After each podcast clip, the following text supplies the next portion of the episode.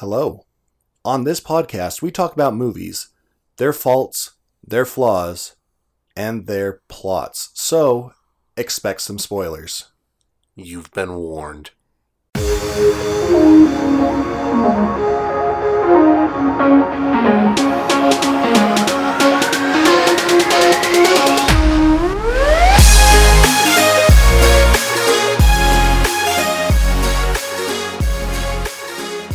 Welcome to Plot Spackle.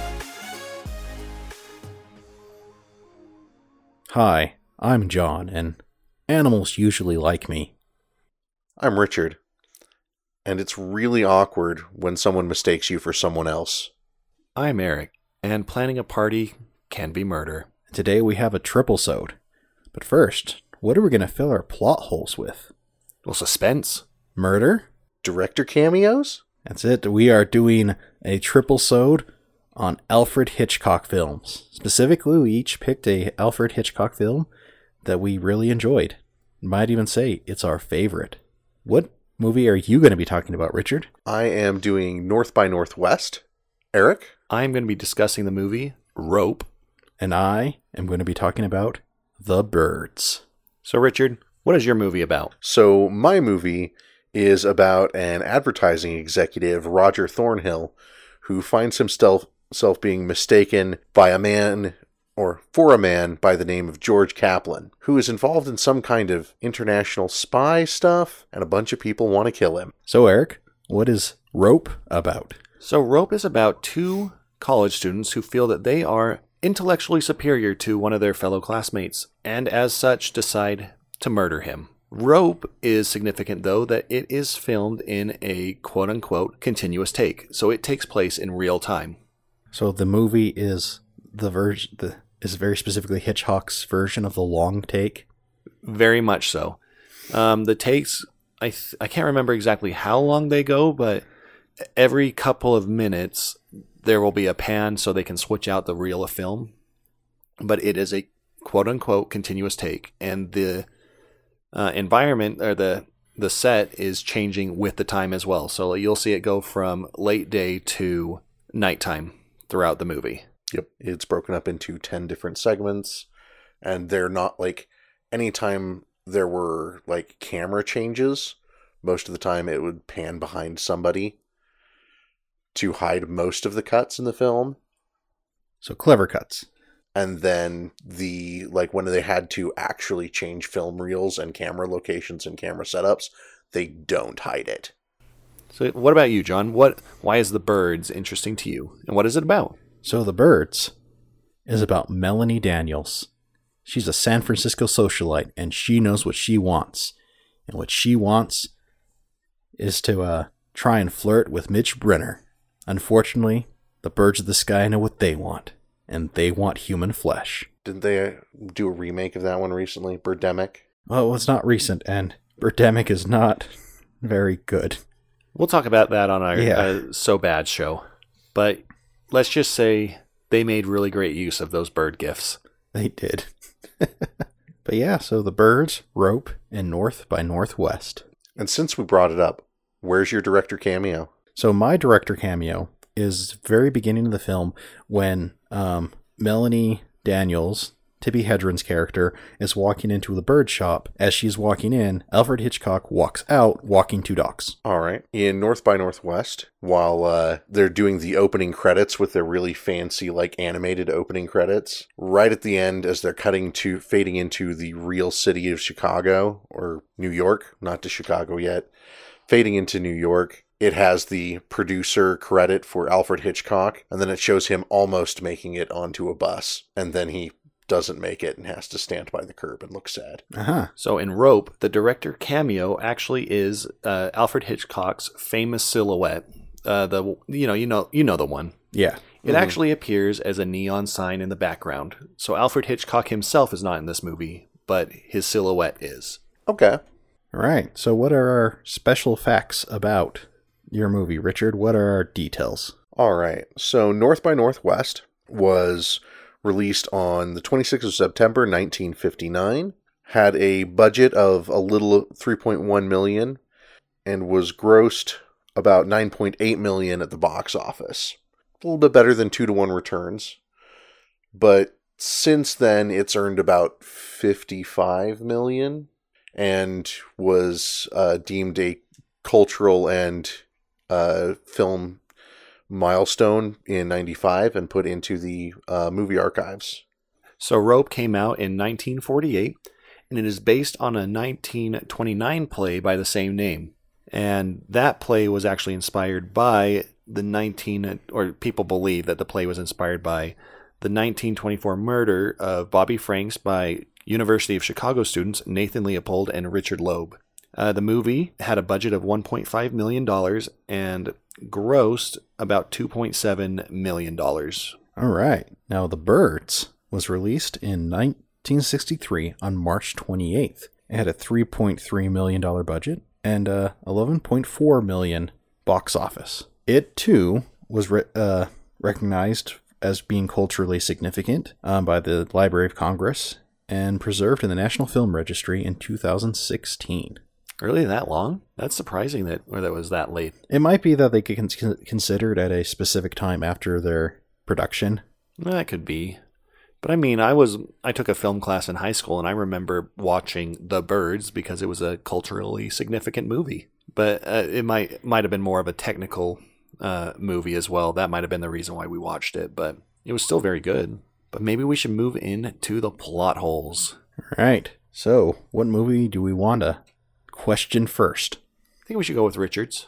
All right. My movie only has one plot hole, supposedly based on IMDb, and John, yours has how many? I had uh, three, a couple from IMDb and another from MovieMistakes.com.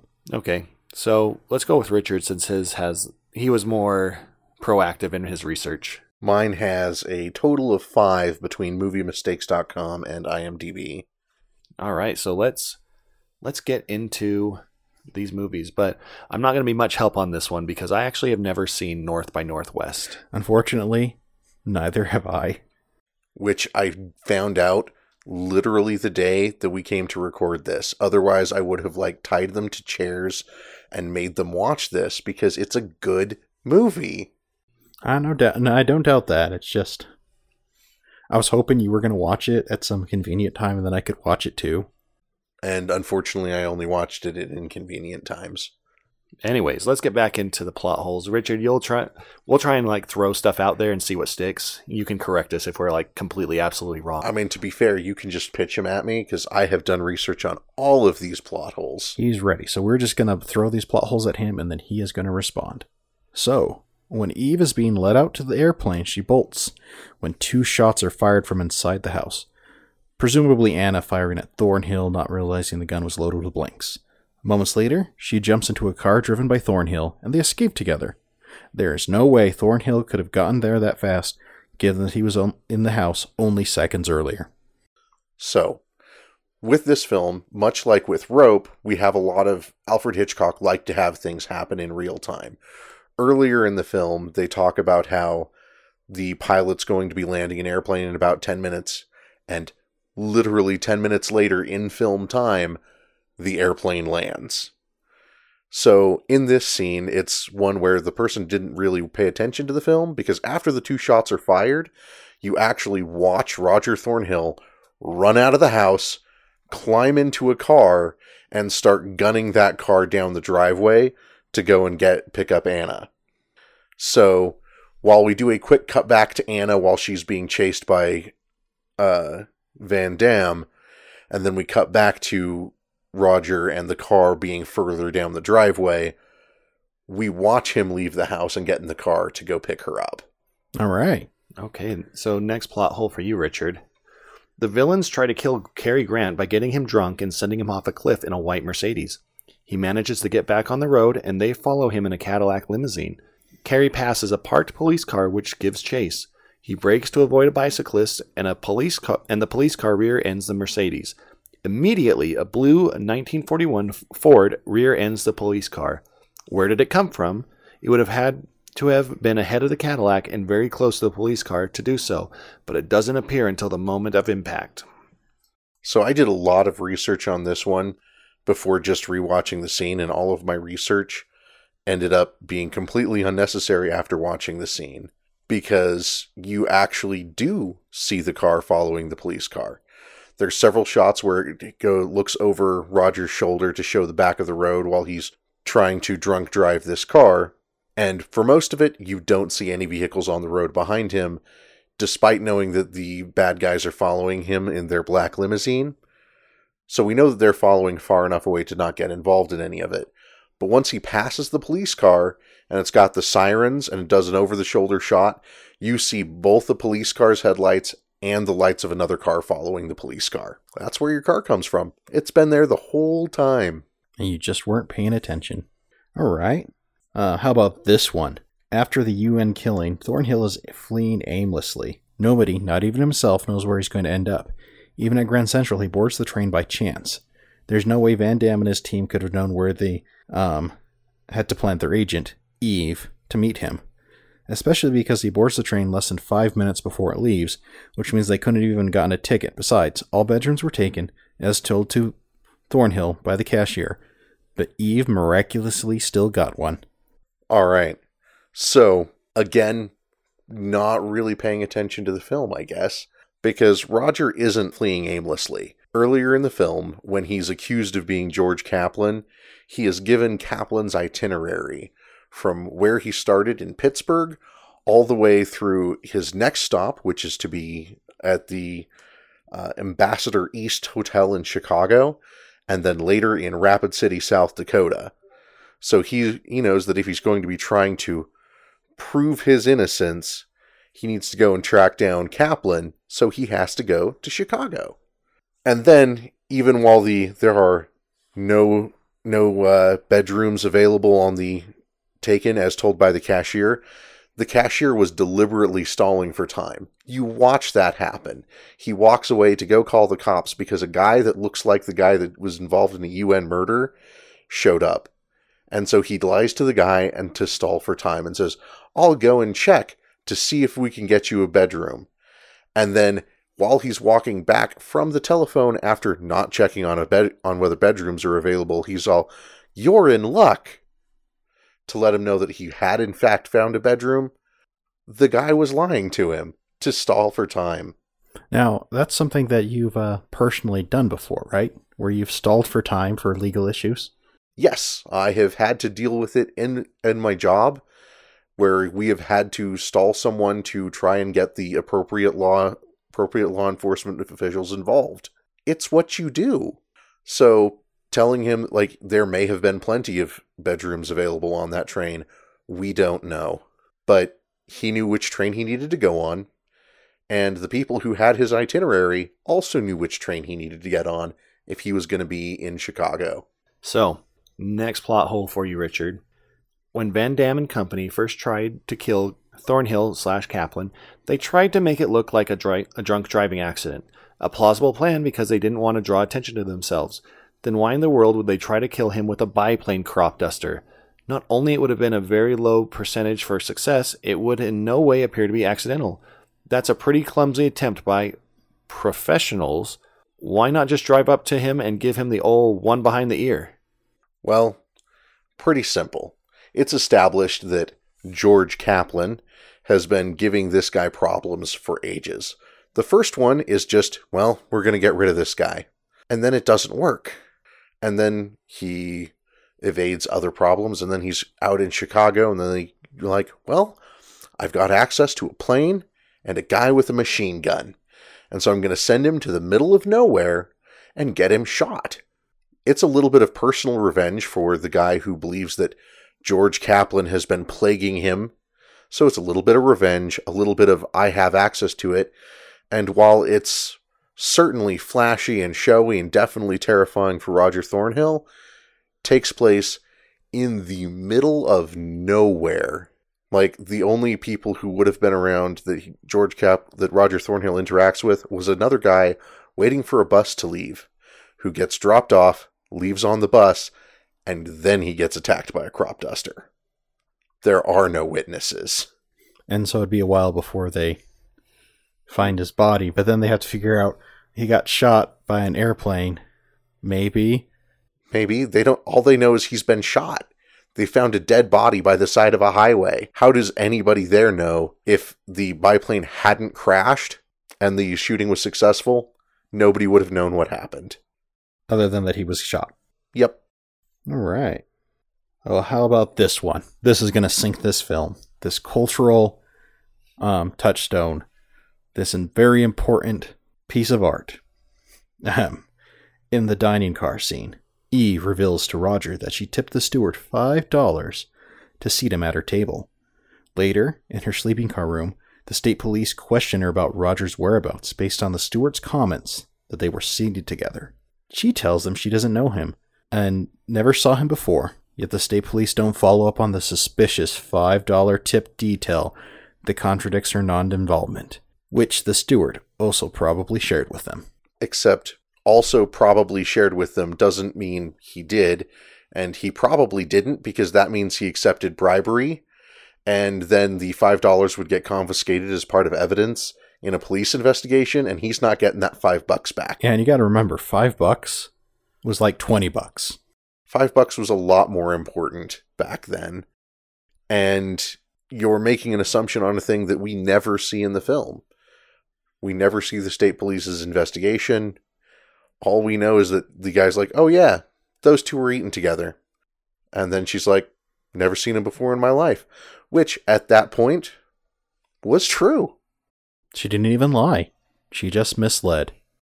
So, a $5 tip detail that contradicts things that the state police don't know about. So they can't contradict using it. Sorry. All right. Well, I'm um, convinced about these plot holes. I think this movie's going to hold up. Who I, knows? thi- I think it's solid. Yeah, it's Maybe we should check in another 60, 60 years, 60, 70 years. Maybe some will have figured out something wrong at that point. To be fair, they'll probably just ha- get access to Hitchcock's Twitter feed, and then a Me Too moment will happen. And so let- let's just say, like, he wasn't actually a very nice guy. He was really. Yeah, he had his Me Too moments and they didn't sink him. It was the 1950s, though. Plus 60s. He was around for a while. Yeah. Well, 40s, 60s. Oh, I think he actually started in in the 20s. Hitchcock, that is. Yeah. So as, as a note to that, The Birds was first shown at a um, film festival celebrating Hitchcock, like his 50 films that he's made, and then they showed The Birds. well, and then afterwards, they when the people left the theater, they'd hidden loudspeakers and played a bunch of bird noises at the people who had just left the theater after watching the birds But because Hitchcock thought it was funny. but back to North by Northwest, Richard. Why did you pick it as your film? So I really like uh, spy fiction in general, and it deals with a lot of the Cold War spying stuff. That's actually there's a cultural moment in the film where they refer to an object as the pumpkin, which actually relates to a real uh, CIA FBI spy case where a bunch of micro bunch of papers were hidden on a farm inside of a hollowed out pumpkin in the 1950s and it was a it's just a good suspense film a good mistaken identity film and they liked going with the cultural everyman where it's just some guy who gets involved in something extraordinary. It's not a specific hero or a war he- or a war veteran It's not Secret Service. it's just a regular person who got involved in something out of his depth which is always interesting All right. So So, John, would you like to talk? Should we discuss the birds? we can talk about the Boyds. So, first major plot hole, and you can tell that the movie's going to be off on a low, got off on the wr- wrong foot. So, Melanie was so adamant about knowing the, the Brenner girl's name, yet when Annie said it was Kathy, she didn't bother to ask that it was with a C or a K. Ooh, asking the hard questions. it is Well, look, Kathy, because I know the person who wrote this's name, this plot hole's name was Kathy, and it was Kathy with a K. Like, I, I, you felt like you guys can get that five. It's a very personal thing. I just want to start out that uh, my name is Jonathan. I go by John, and uh, if you think misspellings of Kathy is a thing, you got to have a name with more exchangeable letters. How many different Jonathans have you run into, John? I think five or six, which is a lot. But um, the thing here is, is uh, it's like a 50-50 shot of getting it correct.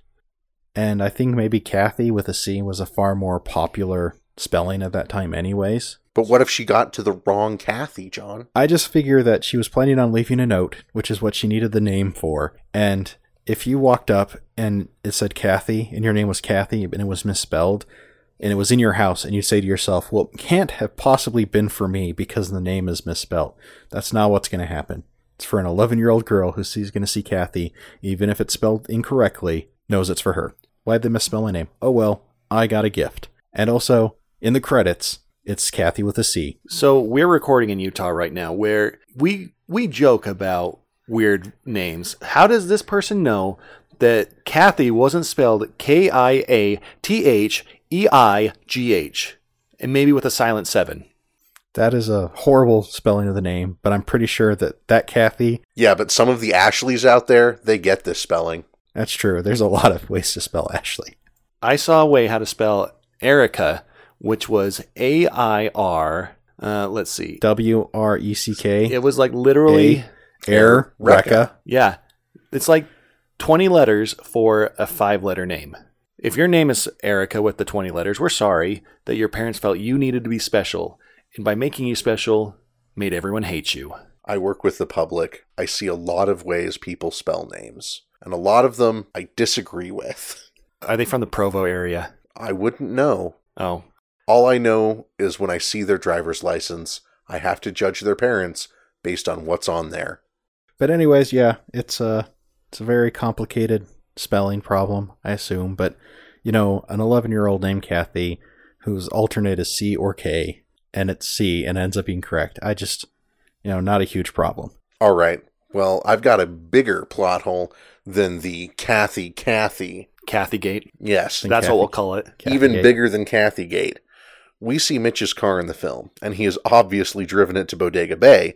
But at the end of the movie, the only family truck, only the family truck and Melanie's car are seen.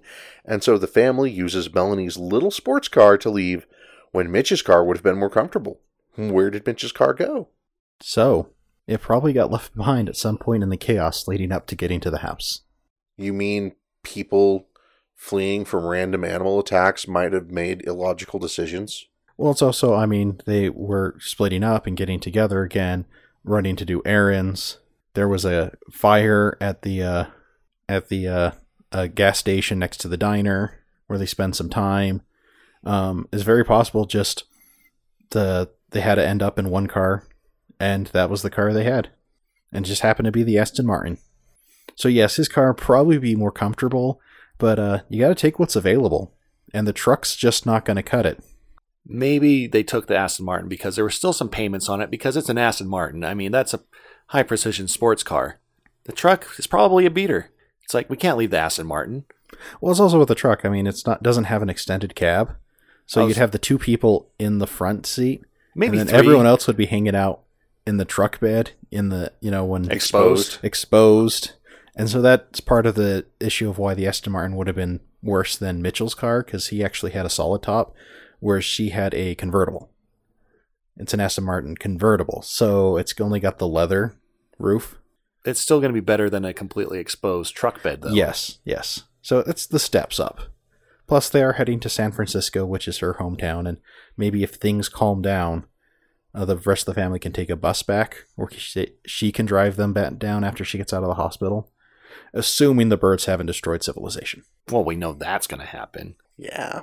I think it's just the bird's revenge for that ass- whole asteroid ca- uh, catastrophe that happened 63 million years ago. They've waited long enough. They want their uh, reparations for the extinction of the dinosaurs. Basically, yes. We don't know. We don't know their motiva- no motivations, and I don't think anyone bothered to ask them. I don't know, John. Why are the birds attacking? That's a good question. I'll get to that. Get to that in a second. Okay. Okay, so next plot hole then for you. All right. When Jessica Tandy walks into Mr. Fawcett's house, everything is in perfect shape except a couple of broken cups, and there is not a dead bird in sight. Well, obviously, when they killed Mr. Fawcett, it was a clean kill. 360 no scope. No beak? I don't know. No, they had to use their beaks because they poked out his eyes. Well, what about their razor sharp talons? Probably used that too. I expect that he went down without much of a fight. He might have had getting some cups. Like that's why there's broken cups. Is he's getting up his uh, cups. He's gonna mix himself some tea, and then suddenly, bird strike. Didn't Me- even see it coming. Now, I can't rem- Airstrike. I can't remember. Is he like all cut up or Yeah, he's he's pretty cut up. Okay, I was gonna say maybe maybe a peacock flew in there, like all stealthily, like, and right as he's grabbing the cup, it does its horrible shriek and like flashes its plumes and whatnot, and gives him a heart attack. And then it spits uh, poison in his eyes like a Dilophosaurus. Yes, we're bringing it back. Sixty-three million year revenge. Hashtag. That's the the secret scene. Mister Fozzie getting killed by the peacock. he just drops the cups and because he's surprised by both the horrifying shriek. Because you don't some peacocks don't sound like you imagine they will. Well, they sound like dinosaurs in like jungle movies. Yeah, and then the huge flare of feathers and start shaking him, and he's like, "What?" Ah, my heart. And then yeah, dies from a heart attack. They peck, peck out his eyes because, I mean, they were going to do that anyways. Well, of course. They're birds. They're deli- the eyes are so delicious. And then they scratch him a bit, up a bit, and then they walk out. Clean, and it throws the the investigators off. It's like it was obviously an, an attack. Nobody's going to expect the peacock heart attack. The peacock heart attack attack. Well, that's solved. It's a very special. It can only be used against old men. Maybe old women too. Yeah, But or or particularly unhealthy individuals. makes sense. I mean, this like this film is a cultural, uh, sig- huge cultural significance. That just makes it even more significant. Heart attacks kill. So, um, what? Why did the birds attack? Is the question, and it's not necessarily a plot hole, but it's something that's never concretely answered in the film. Well, that kind of draws into the suspense, though, because this the birds is actually based off of a book. My dad has the book of short stories that were chosen by Alfred Hitchcock, and he's like, I really like these stories, and the first one was the birds, which I read, and the birds just attack. There's no reason; they're just there. See, now that might be the the core concept, but I have to come up with a reason for it. Well, we already came up with a reason. Hashtag 63 million year revenge. Yeah, I mean that's a good one. Um, I'd say so. There's a lot of conversation about maybe actually being uh, Melanie Daniels' fault, like she's at the epicenter, because some people say that within the film itself that it's all her fault. But I feel like it's kind of um, we talk about her event in Rome where she's knocked into a pool or a fountain, and then there's reporting on it how she jumped in the fountain naked. But according to her, she was just kind of pushed in and just happened to be in the wrong place at the wrong time. Which means that the fact that uh, she's being attacked by the birds is just wrong place, wrong time. We know the birds were attacking before she arrived at Bodega Bay, as there was the uh, ship captain whose uh, crew was attacked by seagulls. And the birds were getting more aggressive before all this, too. But she just happened to be in one of the centers of the inciting incidents. That's that's all. But the reason is, besides the uh, the bird's revenge for the dinosaurs, as I'm going to say, a secret CIA project. You know, like MK Ultra, but for birds. I mean, they did a lot of training of animals for uh, the Cold War, and in this alternate universe, maybe they experimented with some drugs or a virus that just drives them crazy. And if all else fails, it's an evolution of the plants, where they release spores that make birds kill humans. So it's like a sequel to The Happening then. It's like a prequel to the happening. Oh, yes. Not. I, I was thinking of Indiana Jones sequels. Oh, Okay. But I mean, it just that's part of the suspense, though, that you don't know why it it's happening. um, another discussion I saw is because you know there's always a MacGuffin, and there's not much of a MacGuffin in the birds. I mean, there's the lovebirds and the whole prank thing, and you say is the MacGuffin the relationship between Mitch and Melanie, where's the MacGuffin why are the birds attacking? But I don't think there really is much of one in uh the birds, and it's just meant to be they're in the situation, they have no control, they just have to try and ride it out and survive. And you know that a bird attack's going to happen, but when exactly? You're waiting for it, and that's the suspense. Which means all we have left is rope. John, why did you choose The Birds as your movie? because I think it is an exceptionally well made movie. It's um has the same pacing as a lot of older films, but it's hard to get bored watching it. The dialogue and the characters are great. The uh, suspense is there. Um, special effects haven't aged that well, but it all depends on the specific scene. Like uh, Like the green screen behind the cars and whatnot, or driving behind cars. Well, it was actually blue screen back then. And uh, one of the big things with the birds is that they actually had to improve on the blue screening process because of all of the matte shots they were doing for the birds. Because the birds moved too fast with their wing flapping, they they had to use a specific process to actually make it work. It really improved the matting process. But yeah, so I, I enjoy the setup and the flow. Um, my one complaint I'd be is the ending just kind of happens. It just ends. Not really a resolution of any kind. And well, that's because it's setting up the sequel, and Birdemic. Melanie Daniels as a character starts out really strong, but kind of peters out at the end. So I mean, our protagonist is pretty cool at the beginning. She doesn't do much after a certain point. Would you have gone with the uh, San Francisco Golden Gate Bridge covered in birds ending? Yes, I would have. Okay. Or so just some comment that you know what the end actually is. Because, you know, there's still, you end with the fact that a bird attack could be coming, but it's very specifically set up in the situation of it's just birds are there, less than like the ravens on the playground, where you know the attack is coming. As you, uh, as the kids are going through the repetitive song that's reaching its end, and so you know that they're going to be coming outside soon, as school's almost out because that is oh that is a really great scene just how it's all assembled i could just go into that all right Again, maybe it's a thing we should do. all right eric Alrighty. we're gonna we're gonna take apart the rope now Yep. with Oh, I also forgot to mention the plot. So, it, the plot involves a murder, but the the murder happens at the very beginning of the movie. So, spoiler alert for the first ten seconds, and then these two very smart people decide to throw a party around the dead body to let people or to let themselves know exactly how smart they are.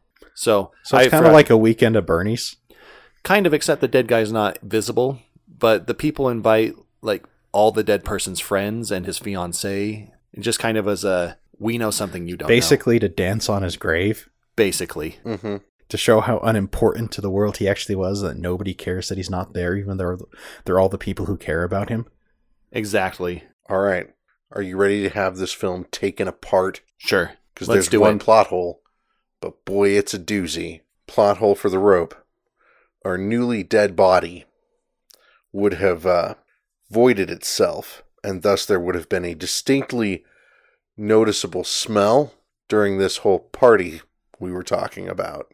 and uh, we know it's all in like the single take kind of setup so if you don't see him clean up well who's to say that he didn't show up to the party first and then like can i use your restroom it literally happens with the murder so we don't know like we don't see him walking up the stairs so how could he be in the building? He didn't walk up the stairs. So i'm thinking it's he did his business got killed and then put in a box. But maybe the box is also really uh, airproof so smells can't get through. Did they have scented candles? I think they had incandescent lights so all right. no. Was thi- there was there a spread of food? Yes. A bowl of potpourri. I think the box is just it's a it's like a steamer trunk. So you're saying um, our victim was preparing for a colonoscopy Could have been. and hadn't eaten anything in 24 hours. I don't know. We don't know anything about him except that two people wanted him dead. He had a fiance and he was in school with them, but he apparently was dumber than the the two people. Well, obviously, otherwise he wouldn't have ended up dead. That's true. The movie implies that they're very very intelligent. So basically no one in the world is safe, especially to the main killer because he assumes that he is smarter than everyone else. He might not be smarter, but you in- mean that these people who are super smart might have known that dead bodies vacate themselves of excess things and had him take care of his business before they killed him? You could. I mean, we just don't know. According to this person, and unless you see it, uh, I don't know who wrote this on IMDb, but apparently, if you don't see it happen, it never happens. But to be fair, we never see people use the restroom in movies unless it is to accent a point or to serve as a comedic purpose. It's just, it's fairly crass, and you don't need to see that. And so any of these things could have happened off screen or. And it just. I mean, how long. There was a spread of food, so maybe they just told him to come hungry. I mean, we it's not there long enough to start decomposition. No. So it just be our, our base sense. hmm So, yeah, I think it's just more nitpicky. Like, oh, this is what happens to a dead body. Okay, George, we understand you know what happens when a body gets killed. That's really serial killer uh, specific tendencies. Want to go talk to Kathy, George? I don't know if that's actually his name, but I'm gonna. I pulled out George, so Well, he's now George. man, George is the worst. George, he just wants to show off that he knows things. But you know who also knows knew things? The guys who did the murder. So maybe you're just like them, George. So, uh, why do you like Rope? Given that there's no other plot holes. So rope, I really like the concept of a continuous take movie. Um, I also, it's one of those underdog Hitchcock films, though. I mean, Alfred Hitchcock had, and I'm just throwing out a number. I don't know the exact number, but it was in the 80s. He made a lot of movies, and this was one of the first ones where he actually dealt with a continuous take. It's also one of his least least known movies. I mean, John, you've never I hadn't even heard of it when you, you brought it up, and it's from earlier in his career. yes, Richard, you've seen it, right? I have. So I watched it with a group of friends in high school because it was the hipster thing to do. Because as we've established earlier in this podcast, I am the resident hipster. Mm-hmm. Quick, adjust those glasses you don't need. I, I do have glasses. Well, no, they're reading glasses, so but I'm not wearing them right now. I'll just go cry over my vinyl collection, Okay. All right. grow my beard out a little bit. Maybe I'll put an ampersand in my name too. In nice Where's your font. flannel? It's too warm for flannel right now. I'll wear suspenders and ca- capris. Anyways, enough bashing on the idiotic hipsters. Which includes Eric. Oh, I'm just the established hipster. I'm not He was a hipster before it was uncool. basically. I've just been uncool my whole life. Take that. Oh. uh, but let's get back to Rope. Uh, Rope also includes Jimmy Stewart, and I think he's a very good actor. He's been a lot in a lot of Hitchcock movies, but Rope, it's just it's a nice slow burn. You know that there, you know the murder happened, and you're just watching to see when are these guys going to get caught if they get caught. Well, see, that's how uh, Alfred Hitchcock describes suspense. It's about the bomb under the table that you know about, though the people around the table don't. But if you haven't seen it, I would recommend going out and watching it. It is definitely it's no birds nor psycho, but it is I think it is very good and I would recommend it. Richard, would you recommend North by Northwest? Absolutely. If you haven't seen any of these movies, go watch them. They're good. Why are you listening to our show? Well, no, keep listening to our show. Well, why pause the show like back before we started talking about all of these films? And go watch them, and you will be happy. They're, they're good films. Out of the three of us, mine is the most esoteric film. Like I can understand people not watching this one, but North by Northwest, you really should have seen it. Except for me and John. But And The Birds. You Yeah. should go watch that. Like the The Birds is on TV all the time. At least it was. yeah, currently it's not streaming anywhere for free, Yeah, that's but it's streaming everywhere for some money. Yeah, like same with North by Northwest. And like I went and they do still have movie stores. Hopefully they still have movie stores when you're listening to this podcast in the future. I don't know what kind of twisted apocalyptic wasteland you live in, but it could be. My copy of North by Northwest was all of five dollars. So And we are in the Halloween season though, so A lot of them will be on sale. or they'll be on sale or they're just shown on regular television. Or yeah, you can use them easily. Just watch them. Maybe catch them at some. uh I think they'd be like a nighttime showing though, like after ten, or if a channel's doing a Hitchcock marathon. which will happen. And you could marathon Hitchcock for a week with the movies and also uh, the Alfred Hitchcock presents. So you can uh, follow, uh like us on Facebook. Leave comments about what your favorite Hitchcock movie is. Why do you like it? You can also let us know on Twitter in 280 characters or less what your Hitch- favorite Hitchcock movie is, and maybe discuss these mo- these three movies that we chose with us on there as well. Have you seen Rope? Have you watched North by Northwest? We haven't. Maybe we will by that time. Or if it won't fit in 240 characters, you can send us an email to plotspacklepodcast at gmail.com about why all three of us are wrong and your favorite Hitchcock movie should have been in here. We would also like to thank our patron members. Thanks to you, this podcast is able to go on. And we, from the bottom of our hearts, would really like to thank you You specifically, yes, you in your car, trying to fiddle with the volume controls because this got really uh, peaky really all of a sudden. But we'd also like to invite you to invite other people to join us on Patreon. Share just share our podcast with them in general. Maybe they have a favorite Hitchcock film, And apologies to Kathy, no matter how weirdly you spell your name. but it wasn't a plot hole. We're in Utah, John. A million different Kathys spell their names a million different ways. But it's still not a plot hole. Sorry, Kathy. And on that note, guys, I really do have a bomb under the table. I What? knew about it the whole time.